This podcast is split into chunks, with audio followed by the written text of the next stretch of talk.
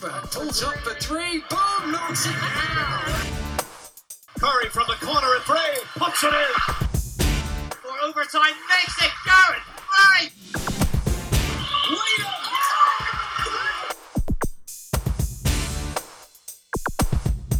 Welcome from me, Mark Woods, to the latest edition of the MVP Cast. Thanks for listening in. We are brought to you in association with Total Environmental Compliance. Check out their consultancy services for a whole range of environmental issues at tecompliance.co.uk. Now, my guest this time out is a former giant of the British game during his days as a fulcrum of the great Kingston side that took on pretty much everyone and came out on top. Since retiring, He's remained very much within basketball, but as a highly prominent agent, placing players and coaches all around the world through his company PTI Sports. Danny Davis, welcome to the MVP cast. Yeah, thanks for having me. I'm sort of flipping a coin on what we start with, agency or playing. Let's let's talk agency. We're, we're, we're at this point in the year where you know, it's it's the giant transfer window within basketball.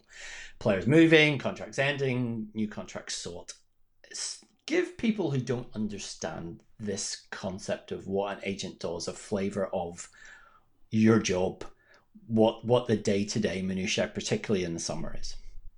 Yeah, I mean, like now, if you naturally because this is different times now with the coronavirus stuff growing up, this will usually be our busiest time of the year. It still is somewhat here, getting the players re-signed uh, during the summer months. But yeah, I mean, the recruiting of players um, is always a very fun thing to do. Uh, you know, actually, um, you know, going out and actually, you feel like you're recruiting like uh, players that played at university.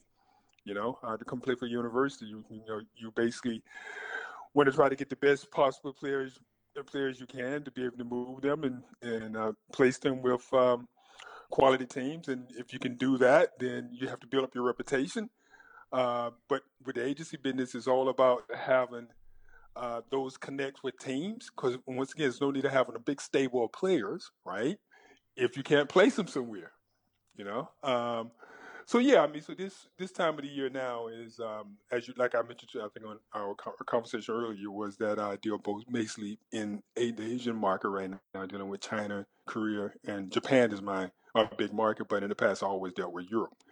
Um, so so yeah, I mean it's uh this this you know the summer months are a bit crazy in recruiting players and and doing those deals. Uh, um, you know, uh, especially here in, with the British League right now, which I don't do anything with right now, but I was quite busy with it back in the days when the Bosman rule kicked in. Mm-hmm. Uh, with guys like Danny Lewis, uh, John McCord, Ted Berry. These are old school guys, right? Legends.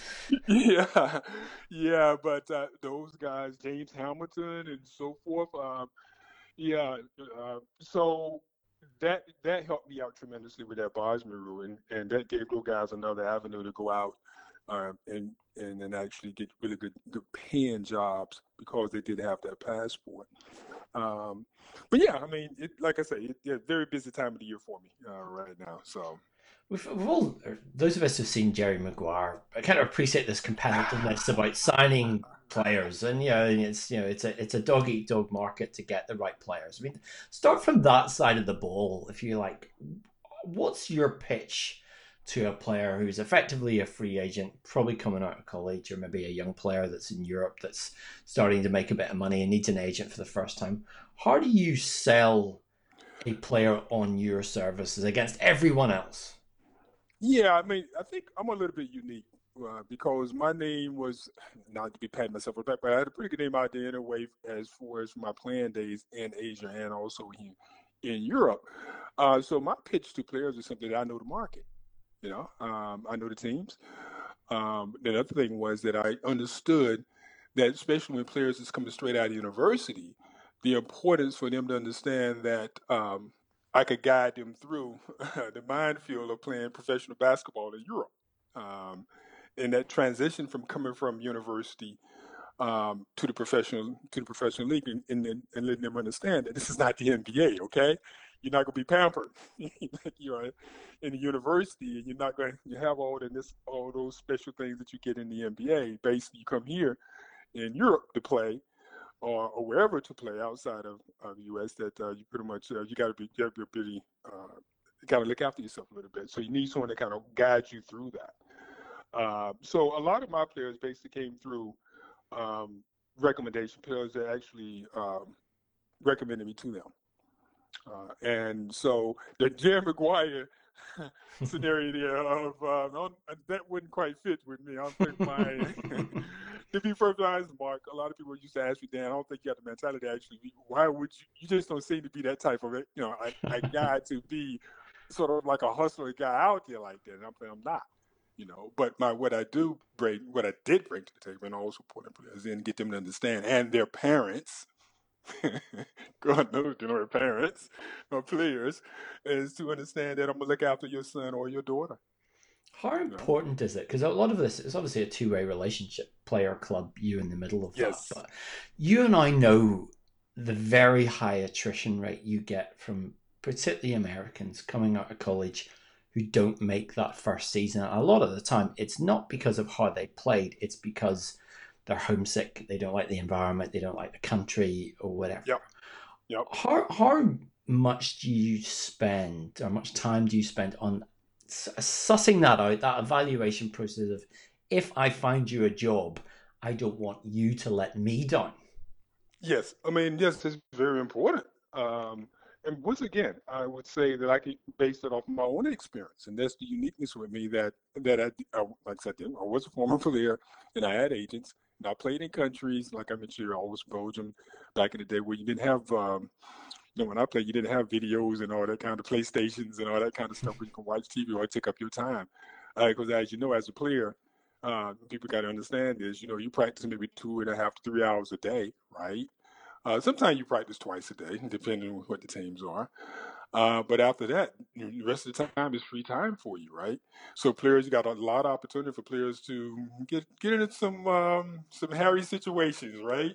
you know, so uh, yeah, you have to really. Me, I'm pretty much like on a weekly basis and talking to all the players, uh, just making sure that they um, they're doing what they're supposed to do, and when they get in a hairy situation, now you have to.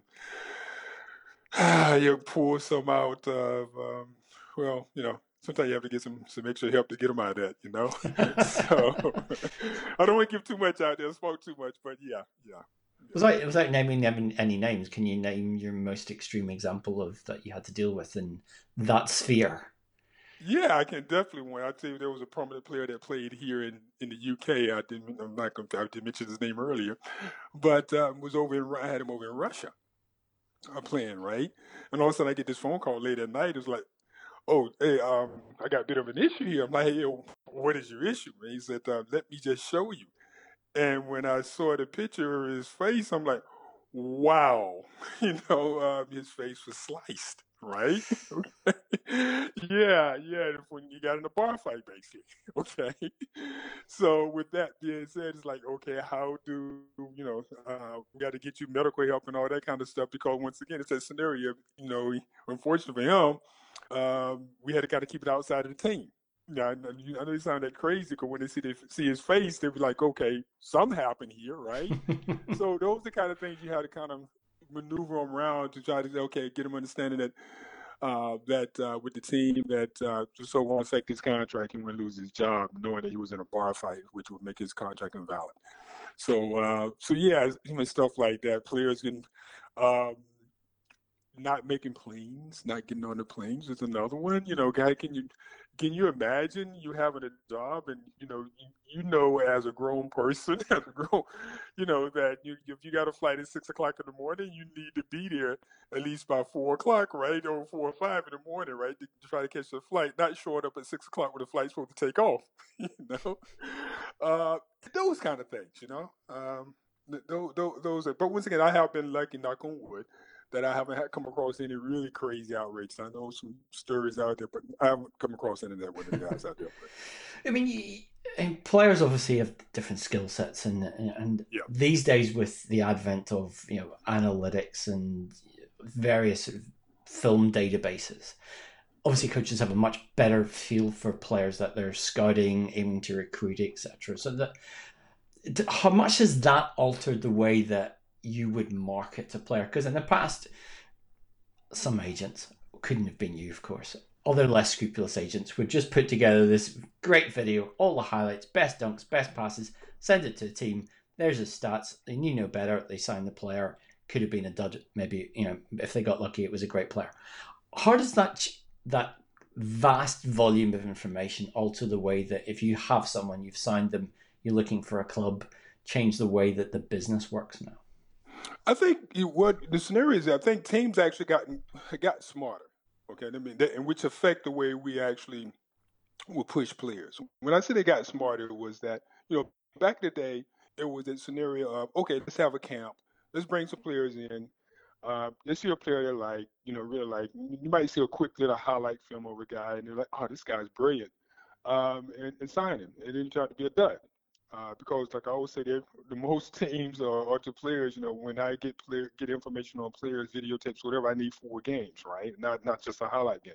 Because with all due respect, if you got a camp for one or two days, uh, you you could look like LeBron James or Michael Jordan out there, right?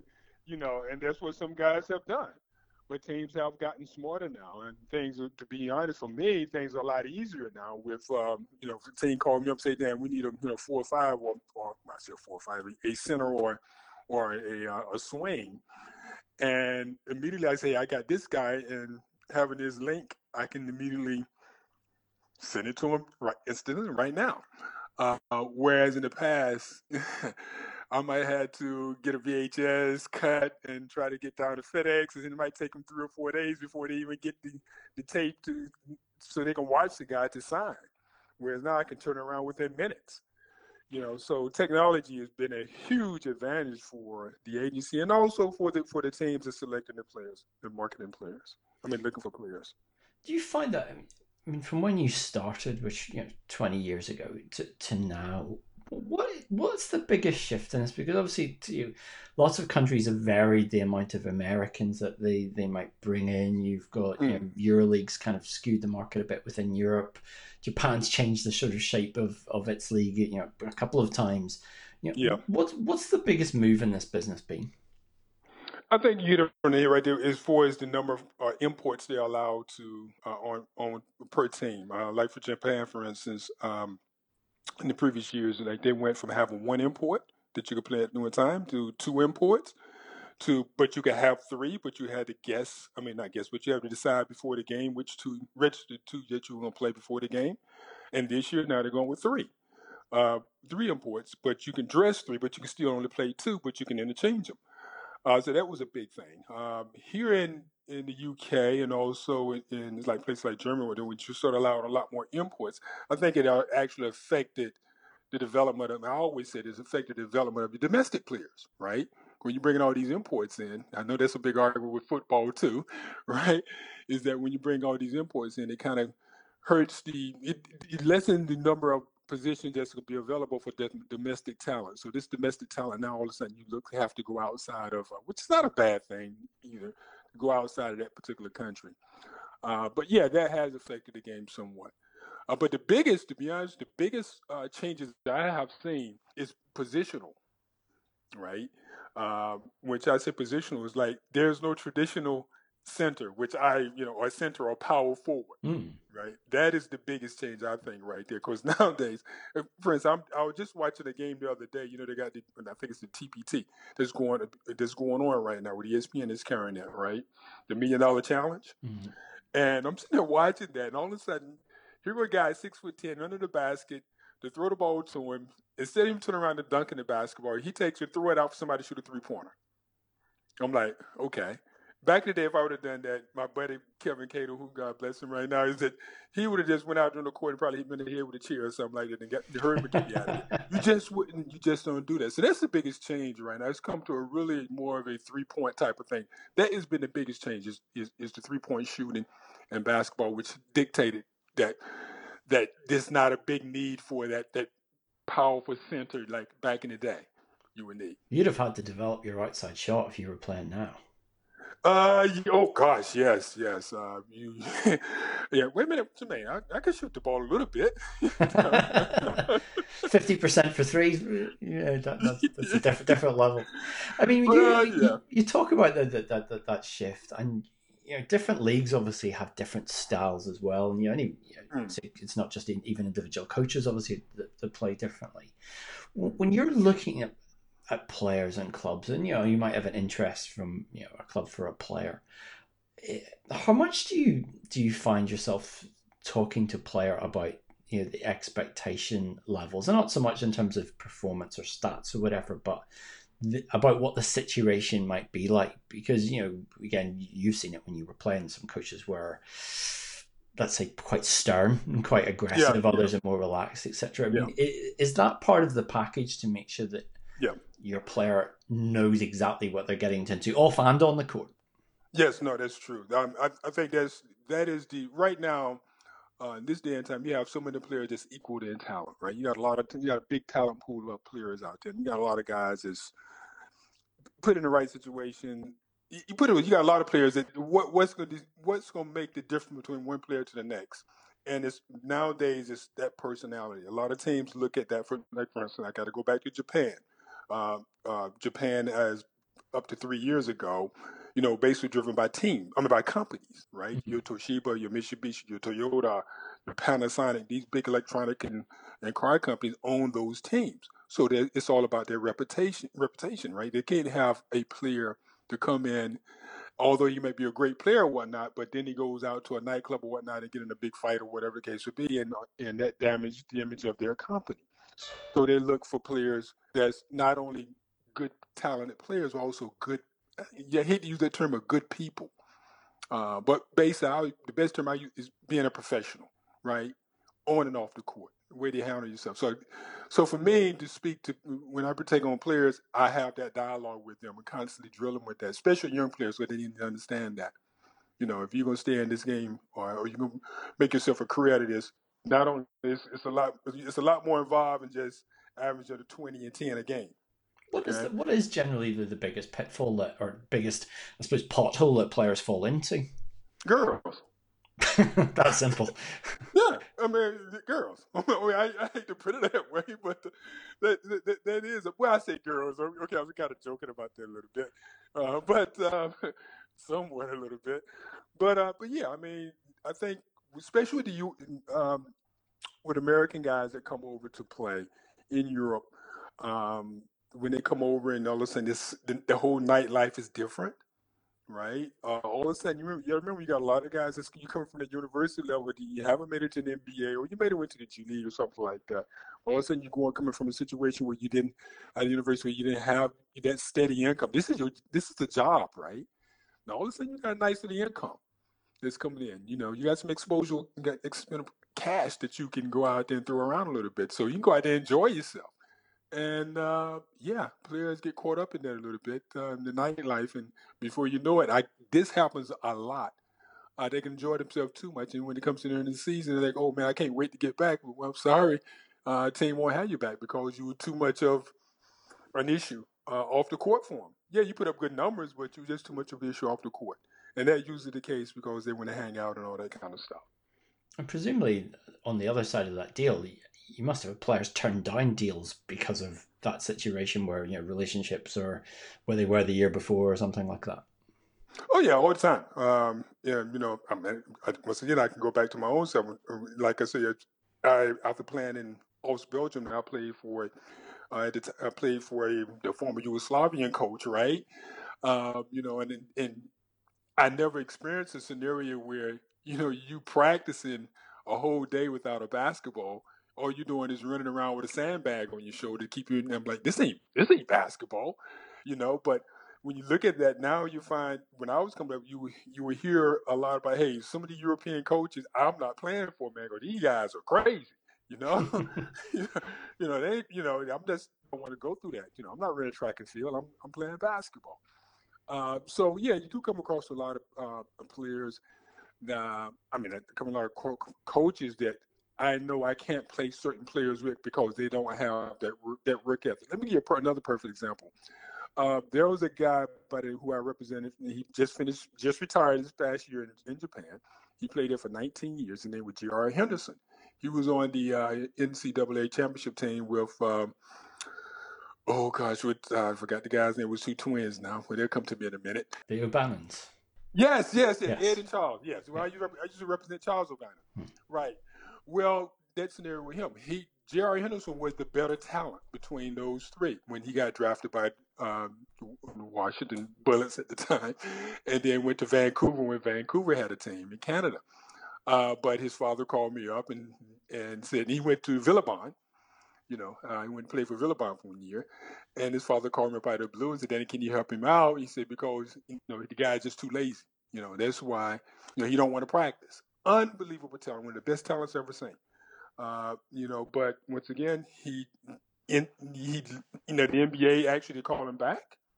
Uh, Vancouver wanted to bring him back, and then uh, not Vancouver. I'm sorry, actually, um, Seattle. Seattle Supersonics wanted to pull him in. He didn't want to go. Um, he didn't want to do the practice. He goes in Japan to have a great life. You know, because once again, he, he felt they only practice him twice, once a day. that suited him perfect.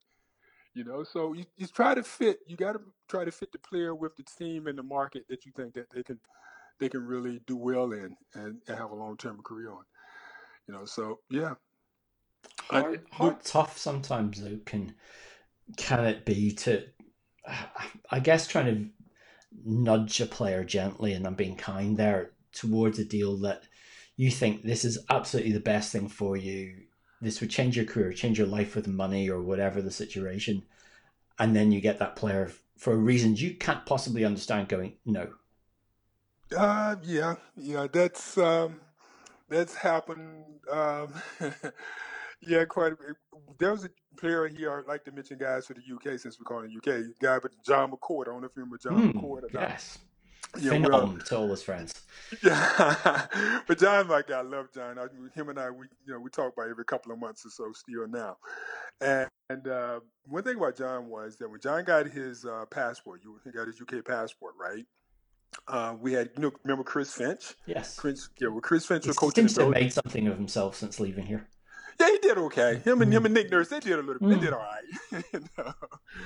But uh, but yeah, but Chris Finch was coaching a team in, in Belgium at the time, and he wanted John. And I just a funny story on that one was that uh, John had agreed to. Um, I actually was on a flight to go to Chicago at the time when we pretty much nearly completed the deal with um, with Chris.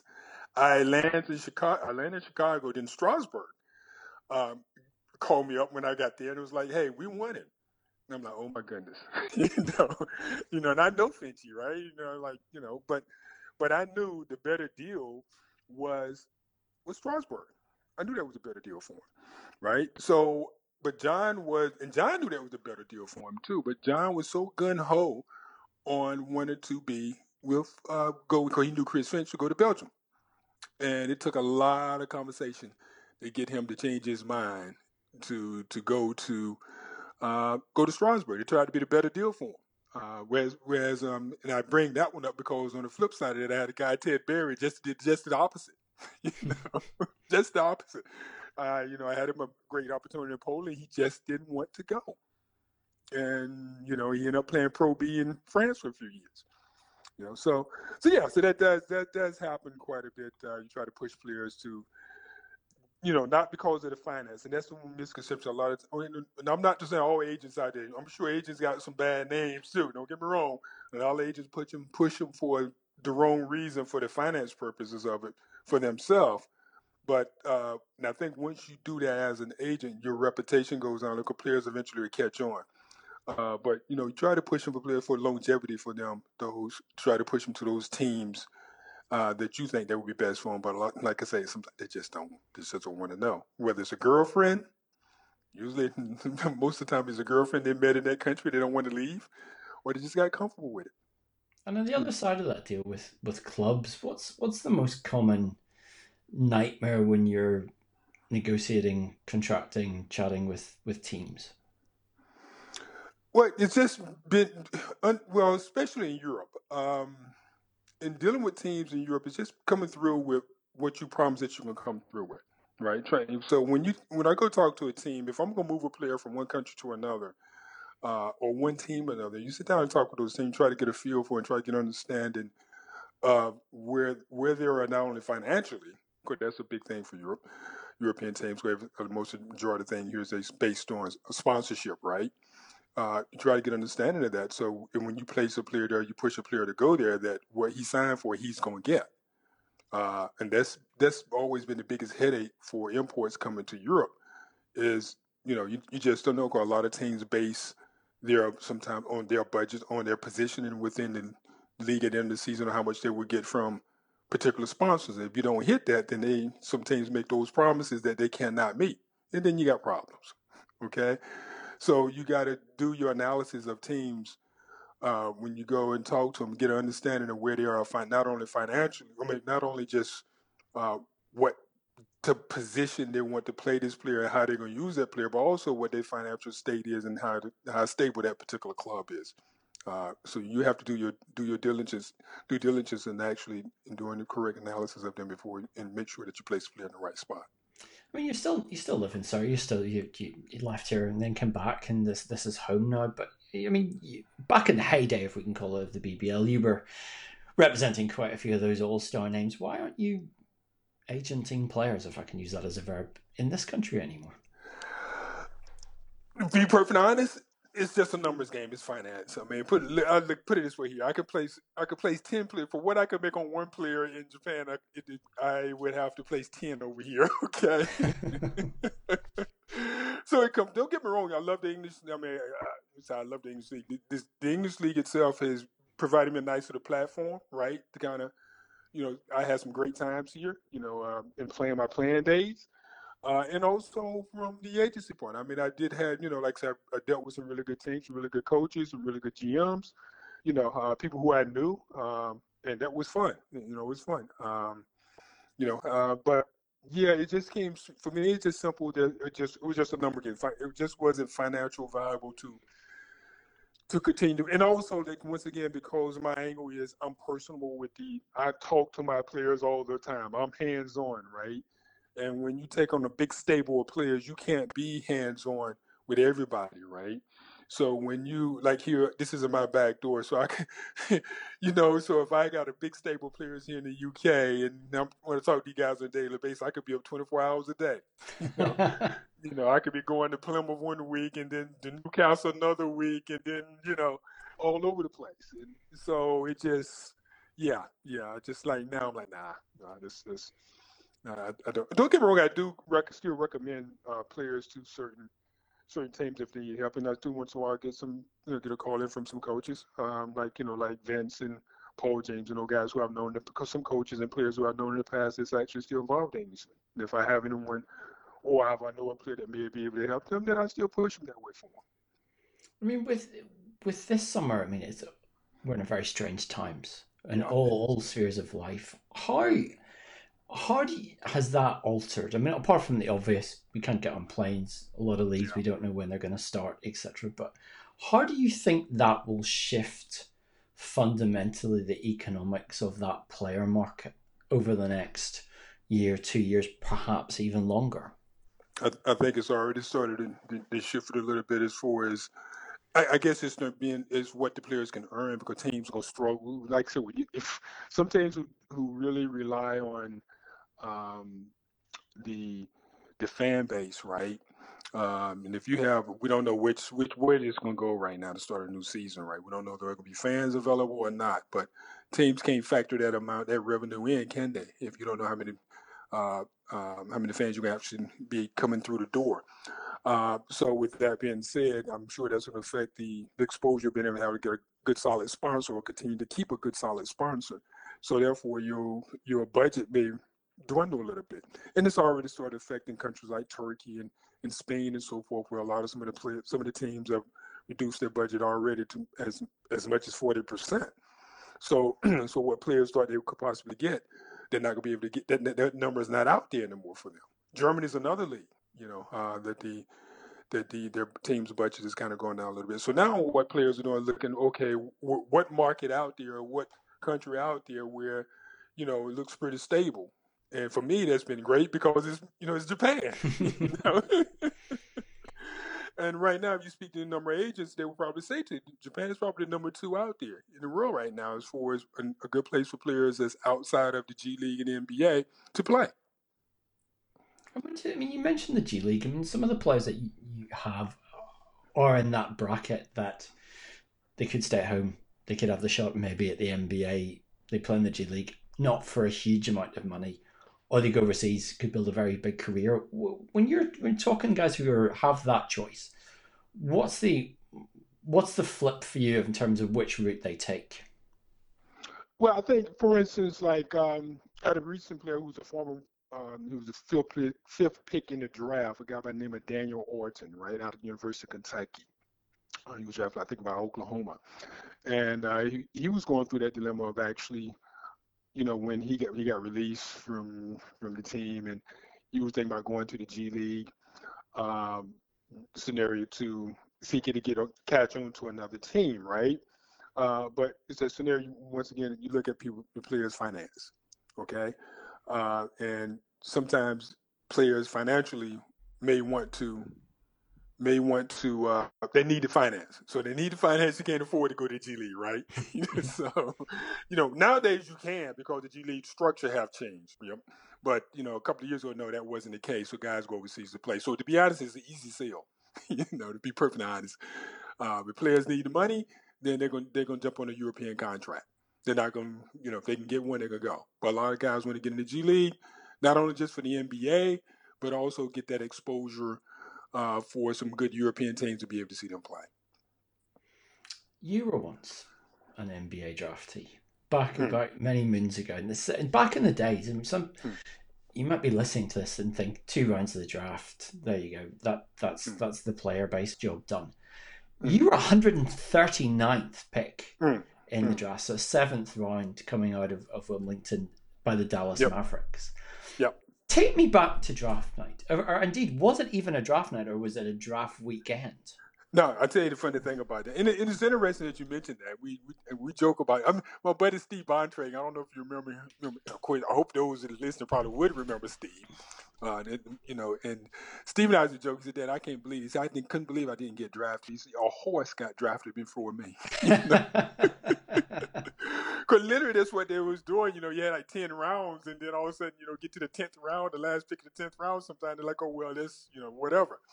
Uh, but yeah, for me, back then, and, with that saying, it's only two rounds now, but believe me, it's a lot more involved than just two rounds of ball players, right? because uh, you got the free agents and all that stuff that carries on now. But for me, draft night for me was it was it was an interesting one, right? Because at the time I got injured my senior year. I had a stress fracture in my foot, so I ended up playing my senior year with based on on, on one leg in a sense, you know, which uh, was interesting. So I didn't think I was going to get drafted. To be perfectly honest with you, actually, I had moved I had moved to Washington D.C. and um, I, I was just the night of the draft. Um, I actually was out in the day of the draft. I actually was just out in the playground, just shooting around with the playground in the park, shooting around. And when I got back to the house, um, I saw some of the draft, a little bit the first couple of rounds. Mark Aguirre, Jay, it was Mark Aguirre and Rolando Blackman and all those guys. Because you remember Dallas Maverick had the first pick in each round back back then, because there was still sort of an expansion uh, team, right? And um, yeah, and uh, my uh, one of my colleague, my one of my competitors, guy by the name of Larry Spriggs. Larry Spriggs. I don't know if you remember him or not. He mm-hmm. played for the Lakers for a little bit. He played in Turkey, uh, but Larry got drafted. And when I saw Larry got drafted, I'm like, hang on a minute. I used to kill this dude. Come on now, you know. And, then, and I just couldn't believe it. And so I got a little depressed, to be perfectly honest. So I'm like, I went from not even thinking I would get drafted, like why didn't I get drafted? You know, and then um, yeah, at twelve o'clock that night, I get a phone call from the newspaper, Washington Star newspaper. The uh, me just said to me, he said, "We just want your input. Congratulations." I'm like, "My input? Congratulate? What? What the hell are you talking about?" And he just goes, uh, Chuck says to me, well, "Didn't you get the listen to get the telegram? Because back then they sent you telegrams, right?" he said, "Did you get the telegram?" I said, "No, what telegram?" He said, "Yeah, you were, you were drafted by the Dallas Mavericks." I'm like, "What?" And as soon as I hung the phone down, the phone just kept ringing back and forth, back and forth. Some kind of way it felt like some, he, someone managed to contact. Then all of a sudden, I started getting all these telephone calls. It was it was it was a fun night to know they was going to get drafted. And then after that was over, then you say, "Okay."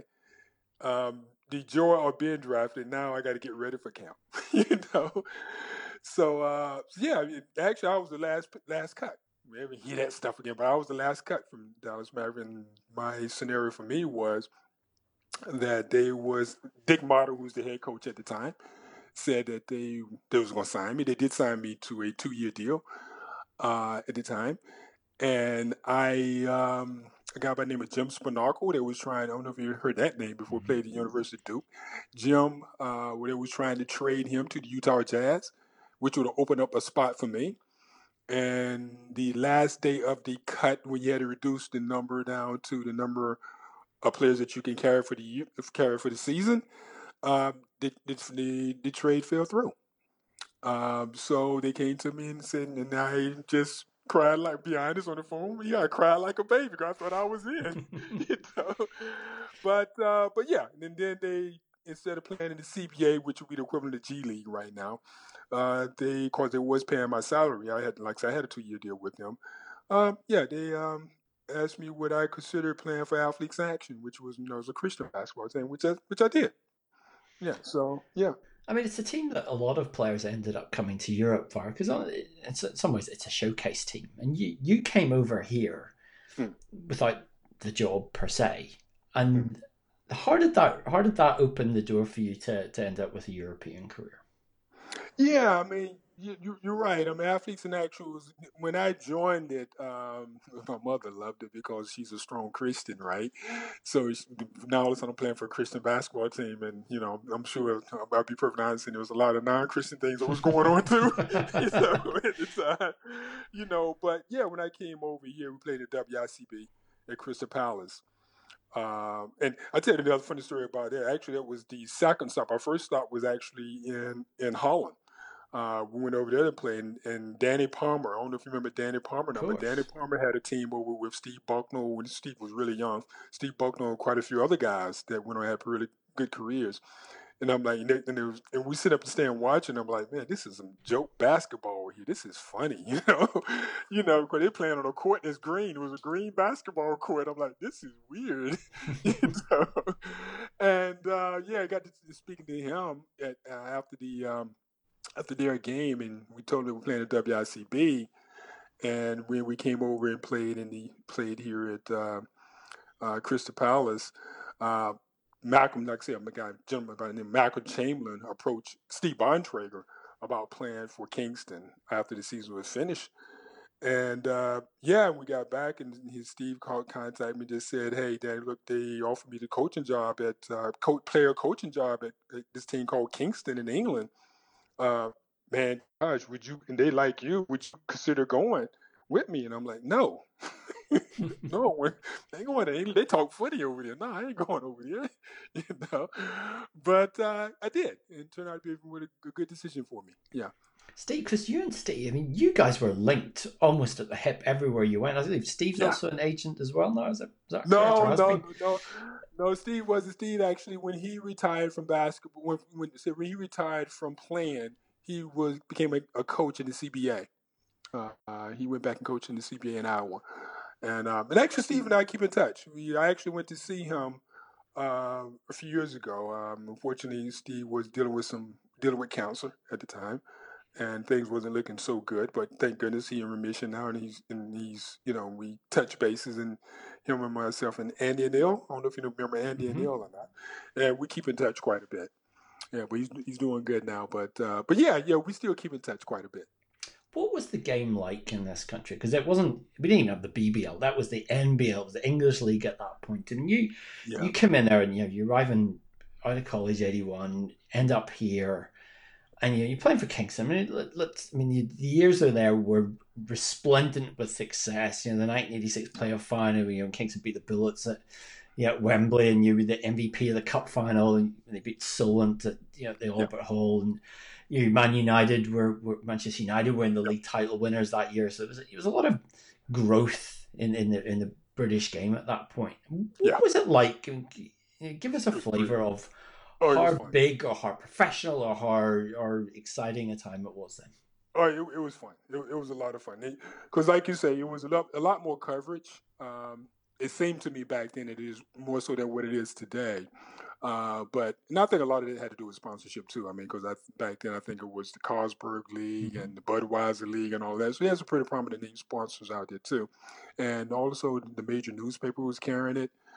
Um, you know, he, he, had that regular spot on was it Channel Four? I can't. I Monday nights. Yeah, Monday night. You had a regular spot for it. Uh, so another thing is too, you had names. And when I say you have names, you had the league had um, you had your Steve Bontragers, your Colin Irish, your Alan Cunninghams, you know, your Paul Stimpson, you know, um, these guys. When I say names, people recognize those names. You know, uh, now I'm not like so no disrespect to, to to the BBL as it is right now, but if you ask me, hey, who's one of some of the top players of you? I couldn't be perfectly honest. I don't know. I, you, I'm just I'm just being honest, mm-hmm. and I mm. think maybe that has to do more so. Uh, players constantly changing, if you know what I mean. Uh, you know, the in and out of it. Where we pretty much look out. I mean, I was at Kingston. I pretty much stayed at Kingston, right? Um, and most teams, player, you could, you know, your fan base could, you know, could get behind your player, and you had that that stardom. I guess that's the way to put it. Of out there, you know, where the media could push. Hey, was somewhere they could get behind you, Steve. Like I say, you Steve Bontrager could drop a 40 on you in, in a crucial game or whatnot, and it's televised and so forth. You had the footballers coming to watching the game, Glenn Hoddles and so forth would come and watch those games and stuff, so forth. So yeah, it was it was a lot of fun back then. Um, a lot of fun. That's the best way to put it. You know, it really was. Was it, was it an ideal place to be as a young, footless and fancy-free chap? Oh yes. Oh God, yes. Yeah. it was. It was like you know. It's funny. We joke. We Alan Cunningham and I. You know, we still keep in touch, and Carmel and those guys. We still keep in touch quite a bit there. and Ronaldo, Lawrence, uh, and we got to talk about Wembley. You know, back in the day, you know, Wembley was a great experience, a great time to end the season, right? You know, you had the playoffs there, and you had like the juniors would play, and you had the women's teams would play, and then you have the men's would fight, be on you know the final day to play that you know, in some cases, you didn't really want to make the finals because you to you know, it's going to be a big party the night before the finals. you know, so you to be able to hang out there. So you don't want to go to bed at eleven o'clock. You want to stay up and party all night, right? You know, but it was, it was. I mean, it seemed like all the basketball world came, came into was at Wembley, you know, and that was a lot of fun. And I just don't know that could be the case now, but I haven't heard that was the case now. That it seems like they have that type of format where you have everyone in basketball in one place at the same time for a weekend and just celebrating that season. Yeah, that was a lot of fun. Yeah, they they were good Saturday nights from the, yeah, the few that I attended before like, they ended that. Yeah, you're right about that. We probably lost a couple. I think we might have lost our first year to Manchester because that Saturday night before. you mentioned it earlier, Kevin Cadle, and um, yeah. sadly missed. And yeah, I know he was best man at, at your wedding as well. What yeah. what was he like to play for because of the coaches that we've seen over the years, he he was incredibly demanding. He was a he was a pain in the head. He was a pain in the rear. That's what it was. Love him to death though. When um yeah, uh, miss him daily. I'm being honest when I say that. Uh, but yeah, he was a, a, great great guy to play for. A great guy to hang on to hang with after the game. Um, yeah, I, I give you I, I give you a story about it real quick that we were playing Leverkusen, uh, Bayer Leverkusen, right, in the European Cup uh, uh, qualification game. I think it was called the Korać Cup at the time, right? And um, they had a had a um, pretty good American, okay, playing with him at the time. And it was a two legged scenario, right? So we had the first leg at our place at Tolworth, and we playing the game, doing the game, and we had a pre you know, pregame kind of uh, strategy talk and whatnot. He's kind of telling me the player what he does, and Kevin, ah, then he can't shoot, lag behind him. You know, let him shoot, let him shoot, let him shoot. Right? Okay, we get out there, we start the game. I let the guy shoot. Hits the first one. It's okay. Run back down, comes back, hits another one. It's okay. He comes back down again, hits another one. I'm like, yeah, some this guy couldn't shoot. Kevin calls time. You know, all of a sudden Kevin pulls me out of the game. I'm sitting down on the bench. Kevin walks by. Like and, and those who know Kevin, Kevin, Kevin know what I'm talking about. He walk by, look down at you, then walks by again. I'm like, yo, man, when I'm gonna get back in the game? And he goes, when are you gonna play some defense? I'm like, you told me the guy couldn't shoot, right? I let the guy shoot, and he just lit into me on the bench, you know. And I'm like, you got to be kidding me You know, and I'm like, he just lit me up. Like, you ain't playing defense, you ain't doing this, you doing that, and I was okay for him. We end up, we end up after the end of the game. I'm like, I'm really ticked off at the time, right? This is the typical Kevin move. Um, as I'm getting dressed off in the locker room, I'm walking out the back door. Kevin, yo, D, come run up to me. Yo, man, we going, we going to the pub. Was that kind of the beauty of Kevin that he had those two very separated sides to him? Because I, I, was I worked with him in television, and I you know mm. I, I, I saw the very very fun side, and I saw this sort of very serious professional side of him. But he, he was able to to distinguish between when it was time to work and when it was time to play. Yeah, yeah, and then you know I mentioned to you on a, an initial call when we was talking earlier about um, in in Scotland when we played for the for the Rangers, right? And was in Falkirk, which I said probably for as a player, my playing time as far as just the camaraderie between the players, that probably was one of the most most enjoyable time because it was just us. When I say it was just us, we I'm literally we was in Falkirk, you know.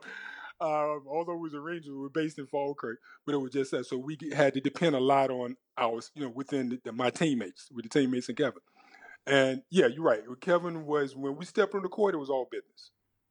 You know, it was all business. Um, you know, another quick story with that one was we have a practice. Um, Kevin, I don't know, we, we the night before we won, but he wasn't too happy about it, so we had a practice and and Kevin had us doing suicides, right? He was just running, running, running. We started complaining about it. Alan Cunningham, Alan and I were looking at this man, what's wrong with this dude? Kevin lost his mind. And he said, run. He said, I'm not tired. You guys keep running. I'm like, wait, of course you ain't tired. You ain't running. You know, we doing the running. And then after, you know, then finally we stopped. And we all, you know, we just dead tired. I said, you know, I, I don't to do with Kevin no more. Kevin lost his mind, right? And all of a sudden, it's like Kevin comes up, come to the locker room. Yo, fellas, man, come on, man. We got, we, we got to get to the club. I'm like, this dude is too much, you know. But that was just, just Kevin. We, yeah, yeah. I, I, I truly, like I said, I miss him daily.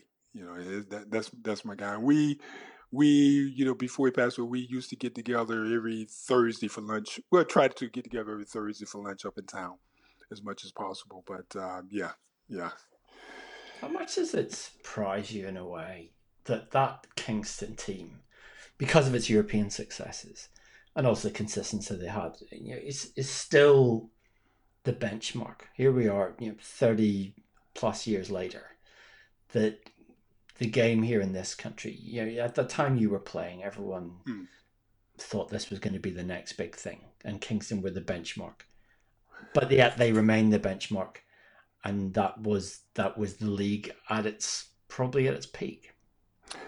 You know, I, am not surprised because they had good management at the time. I mean, you had a, a gentleman named Alan Kingston, uh, who was responsible for pulling the team, from bringing the team back from from the Rangers, uh, from Glasgow back to Kingston. Um, did a really good job in not only marketing but also giving Kevin and uh, I forgot who the general manager general manager name was at the time, uh, gave them the tools and the the lead way to put together a team, and and and put together a team that sustained. I mean, they brought in uh, you know like uh, Alton Byrd and you know, Alan Cunningham and all these guys, and Michael Blunt, who replaced me when I went to uh, when I went off to Japan to play. Uh, so yeah, I mean, they did a really good job, and, and Kevin did a really a great job in, in maintaining that, bringing bringing into the personnel that he needed to continue to build. And, and the dream was to continue to do and to to play. Yeah, we could win domestically, right? But it was basically to be able to, to win in Europe also. And they put together a team that could do that and they sustained that. Yeah, so I, I, my hat would go off to Alan Kingston and those guys who gave Kevin and those guys the tools and the flexibility to be able to do that and to maintain it each year. Yes, it was some team and it was uh, some era, not not yet repeated. Danny, thank you so much for joining us and, and sharing us uh, both the insights in the agent business and uh, dating. And hopefully, you're able to get back on a long distance flight out to Japan and earning that commission yeah, very, very yeah, soon. I'm not, I, will be honest with you, I'm not missing that flight at all. I take it three or four times during the year and I don't miss it at all. there you go. Last jet, like the one plus of coronavirus. Dan, thanks very much for joining us on the MVP. All right, thanks a lot. Take it, Mark. That's it for this edition. Brought to you and with our sponsors at Total Environmental Compliance. Give them a follow on social media at T Compliance Limited. And you can get all our previous editions at MVP247.com or subscribe via your preferred podcast provider. Please do leave us a review on yours, preferably a nice one. If you want to reach out to me, reach out via Twitter at Mark Britball. Another edition of the MVPs cast coming very soon. But from me, Mark Woods, thanks for listening. That's bye for now.